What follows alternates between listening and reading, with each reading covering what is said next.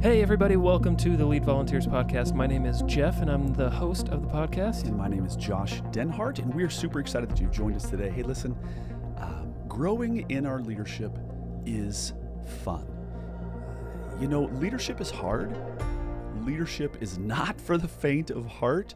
But I gotta tell you, Jeff and I are here, the Lead Volunteers podcast, and all things Lead Volunteers. We are here, we're putting in this effort so that you can have a fast track to get better. That's what we're here for. In addition, we like to start this podcast and get it moving fast, right? We don't want to be a bunch of blabber talk that all of a sudden you got to wait for 40 minutes into the thing in order to get the nugget of truth. So we're going to, as we usually do, we're going to jump right in. Today's an interesting one, Jeff. We're talking about dun dun dun disunifying people, right? Mhm. And really, this idea that you shouldn't recruit disunifying people. That's and right. so we're going to do our best to try to help us identify disunifying people. Uh, what do we do if we already have disunifying people in our ministry? And kind of just talk through some questions about those um, maybe volunteers or people that are in or around your ministry that you would characterize as disunifying. And so maybe the first thing to do is maybe define what a disunifying person is, and Yeah. then maybe we can go further off of that of how yeah. to identify them. But Well, I would say I would say that we sounds pretty basic, the root word here is unity. Okay. Now this is not someone who disagrees with you. I was a part of a church at one point, and anybody who disagreed was tagged as a disunifying person. We are not looking for lockstep agreement. I think that is I, I- think that's a terrible idea because often, Jeff, people who are unified with the mission and are unified with me can have a very dissenting, disagreeable view with how we're going about doing ministry, and they can actually influence us toward a better path. So it's not about somebody who disagrees. Disunity or a disunifying person is somebody who who quite possibly is gathering other people behind the scenes and making efforts against your leadership or against the mission. Does that make sense? hmm Yeah, and so coming off of that definition, that type of person, how would you identify those types of characteristics? How Right. would you identify a disunifying leader? Hopefully, before you recruit them, Right. and we'll we'll talk about more recognizing someone within your ministry. But how can we start to recognize some of those traits of a disunifying leader before we recruit them and find ourselves in an uncomfortable situation? Yeah, I mean, it's a very nuanced thing, right? But I would say that some of the characteristics that might, and by the way, it's it's we're picking up on cues and clues, and somebody who who I might start to see like, oh, good gracious, are they disunifying? They've got a little bit of an edge to their question. They've got a little bit of edge. They might often, again, these are all Jeff. These are all things that are hard to pinpoint, but I'm just giving you my own personal experience. Yeah, okay, it's hard to get specific for everybody's situation, but exactly we'll, we'll do our best. do our best. Yeah. So I would say that there are times where I started to identify, huh, is this person disunifying or, or, or do they just have a hang up here that they need, they need to deal with? Often it came in the form of book long or book length emails Hmm. That I would receive. And I'm like, whoa, we. Is something going on here, right? So getting these repetitive, really long emails that were questioning kind of what we were doing, or or questioning character, or or or, or just our approach. And so at first you're like, oh, they may have. I want to keep an open mind, right? Um, but before too long, when you when you see, begin to see a pattern, you can go, ooh, I think I think there's something burning under this, right? And so for me, looking at people um, and wondering in my mind this one great pastoral question, right, or the, this great pastoral statement, the issue is usually not the issue. And so when I see somebody having this many problems, or this many questions, or this many concerns about what we're doing, what's going on there, mm-hmm. right? Also, I am not afraid, this is not under the heading, please hear me, of malicious gossip by no means. But I am going to approach my other senior leaders and my other, listen to me now, shepherds. And I'm going to say, hey, what do you know about this particular sheep? And they're going to say, by the way, uh, I've I've had an experience where I went to another senior leader. I'm like, hey, what can you tell me about this little sheepy? And they're like, oh my word, t- take a seat. I want to. Can you close the door? Yes. And they said, here's the deal. They had this traumatic incident happen in their life. He, I'm in counseling with them on a regular basis. I don't want to tell you about the details about this, but they are absolutely in process and they are they they are in a good space and sometimes things are coming out a little sideways. Great. That helps me to have context. Mm-hmm. Does that make sense? Yeah. So not just putting up. You feel like you have a disunifying person. All right, cut. You can't volunteer anymore. Put a hand up. Uh-uh. That's uh-uh. that's not the motive No, here. because I want to find out. Listen, I'm a shepherd, man. hmm I am I, I am a person who cares. I want to find out what's really going on with this person, and can I help them? Can, can I can I leverage their disagreement for the betterment of the kingdom, or is this really kind of a a, a heart issue that they have that's going to become a serious problem down Mhm. the road? That's what I'm looking to discern. Yeah, and I, I was thinking too about a specific example from my ministry in the last few years. I one of the things that started to bring this to my attention that I might have a disunifying person on my team Yes. was I started to have different people, whether it was a Sunday morning or a phone call during the week, coming up to me and saying, "Hey, just so you know," followed by this same person over and over again Yeah. has is saying this or is came up to me and was talking about this and sort of this gossip that's happening behind the scenes and that was a, Yeah. a good starting point for me to see like okay they're like It's time it- to do a little digging. It's time to do a little bit of Mhm. research, not to not to smoke them out in order to yeah. get them out. Mhm. No, to find out like what's going on. Can I ha- can I enter into this with a pastor's heart? That's where it really starts. and at. that, that it just was the first step to kind of something clicked of like okay I might have a disunifying person on my team yeah. then let's take steps forward And I would say also a disunifying person, more often than not, they're, well, as Paul puts it, uh, uh, they're spreading like gangrene, hmm right? And they their disunifying self is causing other people to have skepticisms or issues Mhm. or see that you as a leader ought to be questioned or your motives ought to be questioned or where you're heading ought to be questioned. That's a telltale sign of somebody who's disunifying Mhm. because they're gathering amo- around them a cohort of people and they may be like the the the what do you call it the um, the Pied Piper with a bunch of snakes following them. Does that make Mhm. sense? I, I don't want that. Yeah, and I, I, I'm going to ask this question. You somewhat just answered it, but uh, as a point of emphasis, I kind of want us to help make the distinction. What would you say the difference is between constructive feedback and a disunifying person? And Yeah. again, I think the answer is the last couple sentences you just said, but uh, for Yeah, I would say as I, I am not okay. So I have a good buddy who's a cardiologist, right? He's a heart surgeon. He's a heart doctor. Um, I don't have eyes to see somebody's heart, but I can begin to see what comes out and see some fruit, right? Jesus says that out of the overflow of the heart, the mouth speaks, and so we're all taking note of that, right? But what what what uh, somebody who might be disagreeable and they're disagreeing with how we're going about doing this, they're probably going to do it in a super biblical way and they're going to come directly to me. Sometimes you see disunifying people seeking to dismantle the whole thing and maybe even seek to take you down. I don't want any part of that. you speak a little more to that. Yeah, I would say that somebody who disagrees, they're going to come to you and they're going to say, "Hey, I don't understand why we're doing this or that." They may even come with a little bit of zip and a little bit of flair. I'm not afraid of that. Mhm. Like if somebody comes with passion, that doesn't scare me. If they actually raise their voice, I'm not afraid of that. I'm going to receive them as long as they're coming to me and doing it in a biblical way, right? But when I see a disunifying person, often um, they've got an edge, man, and they've got an axe to grind. Now, this is a very interesting thing that I'm going to open up. And this has happened multiple times with people that, so like I have this thing called lead volunteers coaching where people, I meet with them one on one through Zoom for six or 12 months at a time. And I've seen this happen multiple times where somebody comes in and they're a brand new staff leader, staff pastor, or whatever, and there's somebody on their team that is super disunifying and they're seeking to kind of dismantle or or sabotage some of the things that they're up to, only to find out that that particular individual had put in for the job that this new pastor had just been hired for. Mhm. In other words, this uh, this random person at the church had been serving as the outreach liaison. They were a layperson. They've loved this. They were really influential. They put in for the job and put in their application.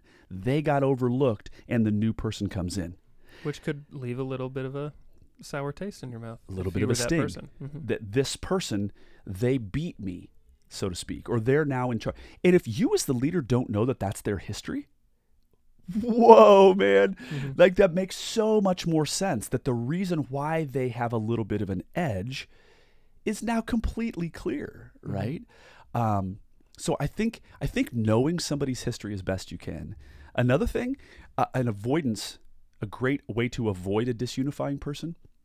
Uh, let's say that you've been a pastor at the church for six, eight years or whatever, and you're very into your into your into your system and somebody arrives at your church and they are super fired up to get involved and they're pretty aggressive about wanting to serve. There's two ways that I would look at that. Either number one, they're a super Christian, and I mean that in the best sense of the term. I don't Mhm. mean that in, in like as a, a funny colloquial joke or whatever.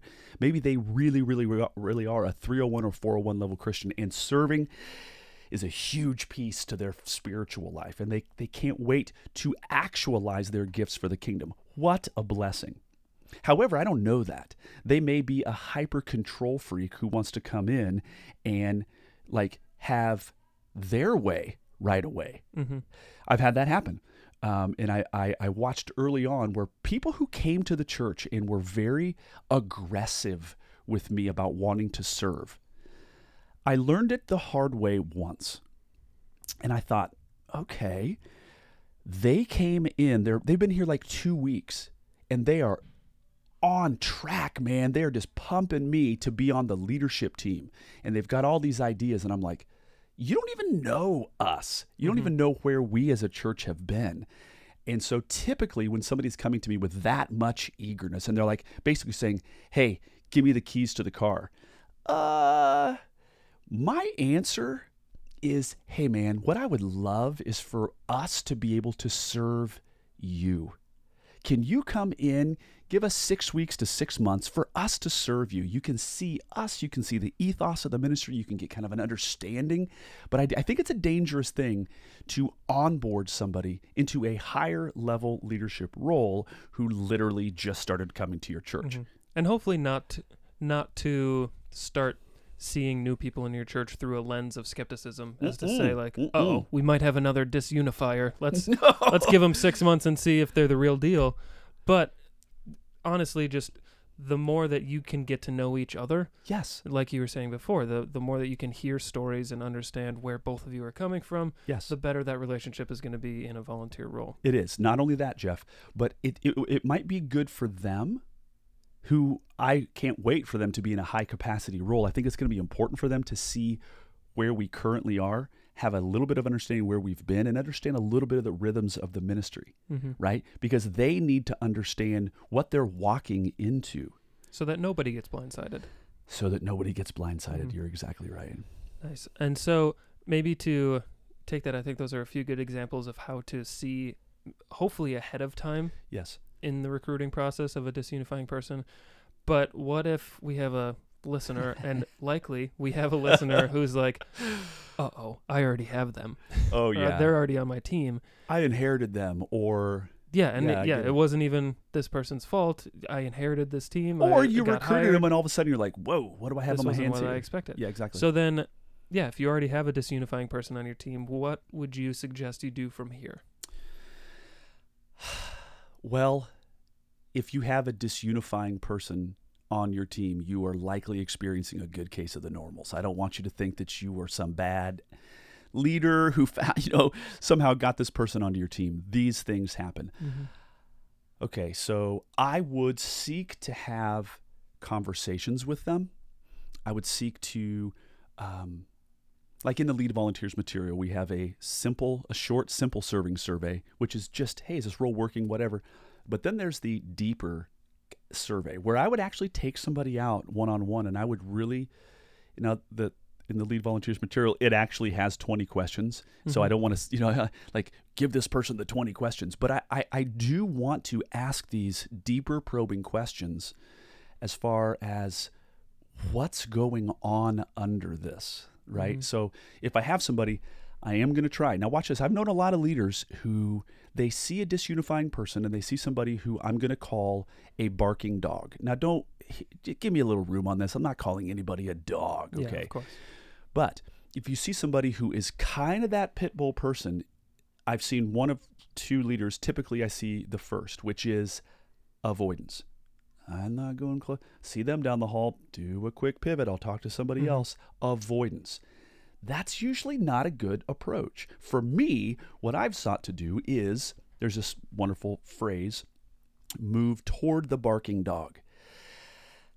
So I have typically moved closer to that person. I've sought to have a conversation with them. I don't shy away from them, right? And that sometimes takes that person th- they don't know what to do with that. hmm Um, but but so so how, how would I deal with a disunifying person? I would come close to them. Now I'm going to give you a quick failure on my part. Okay. I had a disunifying person. I'd made a huge change at our church, and this person was fired up. They did not like me. They were very vocal about that. And so I, in my youthfulness, thought the best idea is this random saying, which I do not just I don't agree with now. I took the advice from this random saying that says, "Keep your your friends close, but your enemies closer." Hmm. Now, give me a break. I'm not saying she was my enemy, but I thought, okay, if she's this disunifying, I'm going to try to bring her in so that she can have firsthand experiences with me so that she can find out that I ain't that bad of a guy. Yeah, you see, oh, he actually knows what he's doing. Uh, And yeah. from that lens. Yeah, Mhm. and he has a good heart and he is leading from a place of you know, he his, his passion is the gospel. Mhm. that was such a mistake because uh, we put her not in a hugely significant role, but she was in an every week 40 week a year role. 40 week a year, yeah. Mhm. And uh, I, every Monday or Tuesday, I would have literally a book long email tearing apart why did we do this? It drained a ton of time from me. Mhm. I had to address these things. There was nothing that I could say that was going to overcome what she saw as me being a bad leader. So me bringing her close Yeah. did nothing good for me, Mhm. right? So ultimately, um, we sought to not re-invite her and I was open and honest enough with her, and I said, and this is really hard. Some people out there are going to be like, "Woof," but I had a conversation with her where I was like, "Hey, I just don't think this is working for me, and I don't really think this is working for you." Mhm. She ended up agreeing, but she, of course, took major offense that she was being fired as a volunteer, right, Yeah. or that she wasn't being invited back. Um, that's exactly what needed to happen because Mhm. she was a hard conversation to have, hard but conversation needed. Needed. And she was vocal enough that when she was in that role, she was chitter chatting with other people about, she wasn't just writing me emails, hmm right? So that that's the sign of a disunifying person that they are seeking to gain allegiances and alliances with people typically against you and against what's going on. Not a fan of that. Yeah, absolutely. And I think one thing I want to kind of touch on too, I think it's very possible that you might, a listener might have a person who you could qualify as a disunifying leader on their team, Mm-hmm. and they are thinking to themselves, you know what? It's just John being John. He's, it's how it's been. He's been here forever. I'll, I can put up with it. It's not the biggest deal in the Right. world. Um, could you you speak a little bit to that because my thought is that one disunifying person isn't just a leader in that person relationship, but that it affects other areas of the ministry, the entire volunteer It team, does. including you. And so, could you speak a little to that? Absolutely.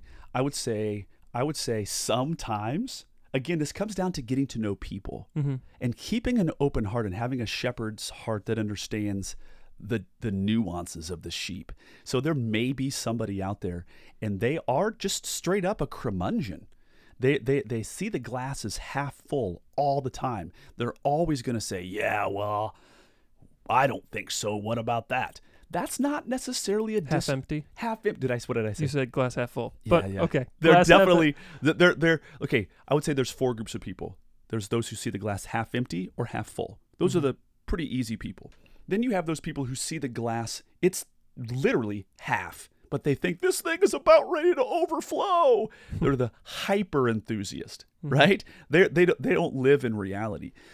But then there's the person on the far other side who the ga- the glass is literally at half, and they're like, "This thing is bone dry. The sky is falling." Right? Mm-hmm. And so it's helpful to realize that there's those four groups of people. I am not opposed to having one of those glass half full or bone dry people on my team because they see, they see things that I don't see. And they are nitpickers. As long as they're not trying to take me out and they actually are on my team mm-hmm. and I know their heart, I'm willing to have a naysayer on my team as long as they're with us. Okay. But what you were saying is restate your question. It, how does that one disunifying Okay. person affect the whole volunteer team? Fantastic. So if they aren't just a curmudgeon, and if they aren't, if it's not just a personality trait with a good heart, I'm cool with a personality trait and a good heart. But when I have a personality trait and a maligned heart, okay, I'm gonna I'm gonna go out on a limb here, Jeff. Um, biologically, there are two types of cells. There are healthy cells that have good DNA, and then there are some cells that have a maligned, broken DNA. Um, a cell that has a broken DNA, if they are allowed to replicate, that DNA gets replicated poorly. And f- cancer is bad cells fast replicating, right? They're they're really fast multipliers and mm-hmm. they've got bad DNA. Now here's the interesting thing. To take this cancer analogy another step further, the fast growing bad DNA cells, they suck a massive amount of energy from the host or from the from the human. Mm-hmm. And so all of a sudden you're losing a ton of energy. This bad DNA is exploding in its multiplication. One bad person literally can gather a team of people around them to seek to have an alliance or an allegiance that's going to seek to have a coup. C O U P. Is that how you spell that? Sure. Well, yeah, yeah. well, you know, like like they're going to try to overthrow. I've seen that happen. Yeah. And so I would say this a disunifying person, unchecked, can multiply and they can begin to be a voice that causes other people to see you as the leader very, very, very skeptically. Mm-hmm. Not good. It's not good. And I, I think it's healthy for us to see that because it, it may feel easier to say, oh, it's, it's just John. I'll put up with it. Maybe. It's, yeah. it's okay. But it's not just you and John. no, it's not. It's not just you and whoever. It it really does affect the whole team, and not and not to say that it's a diabolical cancer spreading throughout the ministry that's going to destroy I everything.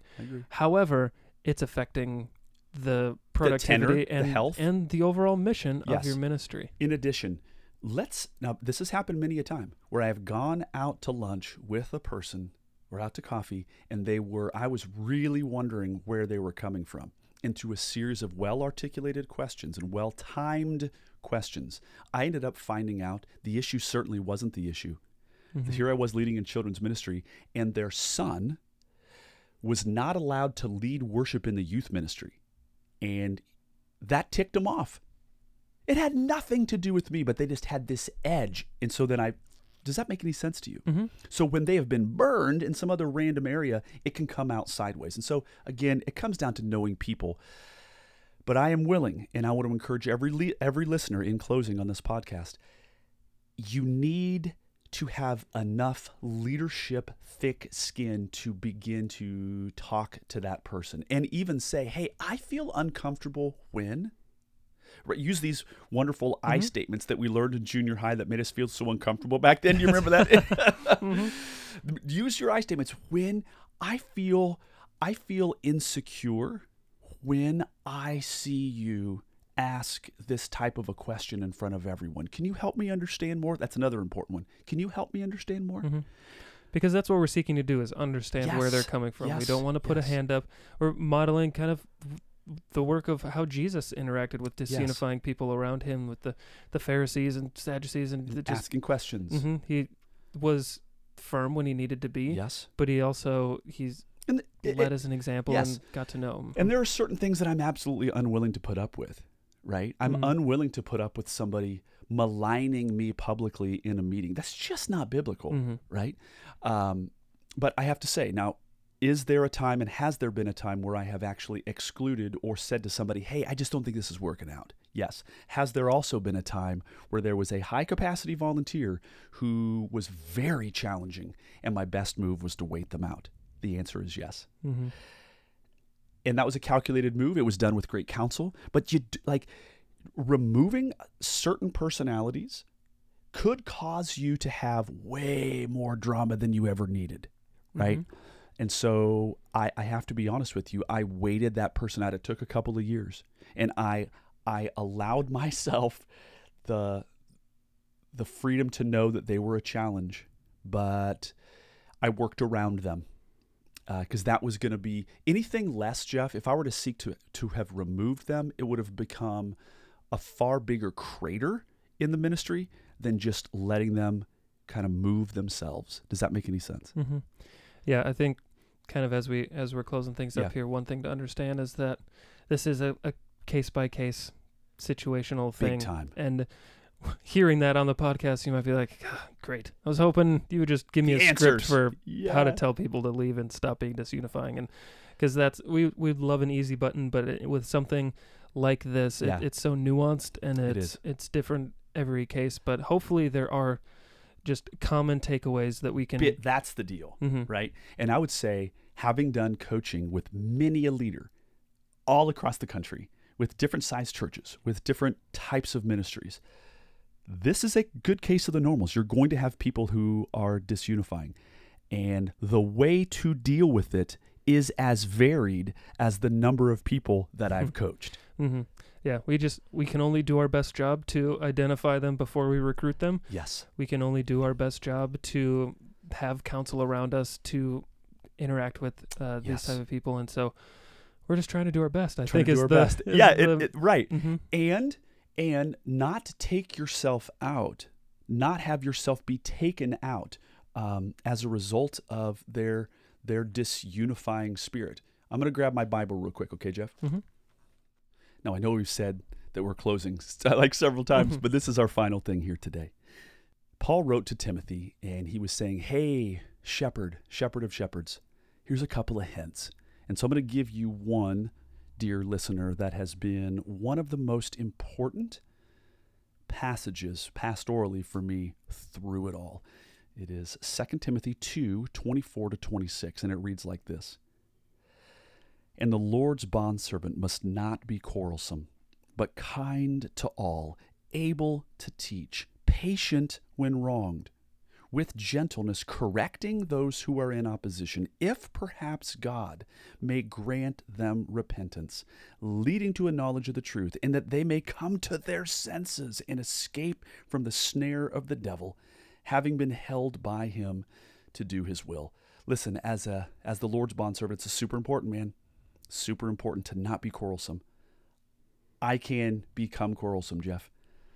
It's important for me to be kind to all and able to teach, patient when wronged. That's so hard. Mhm. I have been wronged as a pastor. I have been I have had people malign me. I've had people make stuff up about me and spread stuff. Take a deep breath. Be Mhm. patient when wronged with gentleness, not with aggression Mhm. correcting those who are in opposition, if perhaps God may grant them repentance. That's my hope. I hope that they do come to their senses. I hope that they see that I am a good guy Mhm. and that I love the Lord and they can be on a team. Amen. Amen. Well, that's a great place to end for today. Hopefully, this was helpful for you in being able to identify disunifying leaders and also just how to react yourself in the process. Well, hey, we want to encourage you to check out Lead Volunteers. A few of the resources that we mentioned throughout the podcast are all available there and more. Uh, Lead Volunteers, it's a done for you master level course that helps you recruit, train, and retain volunteers. And so, all across that spectrum, we have done for you resources ready to be plug and played into your ministry. So we encourage you to check out leadvolunteers.com and we'll see you back here next week for another podcast.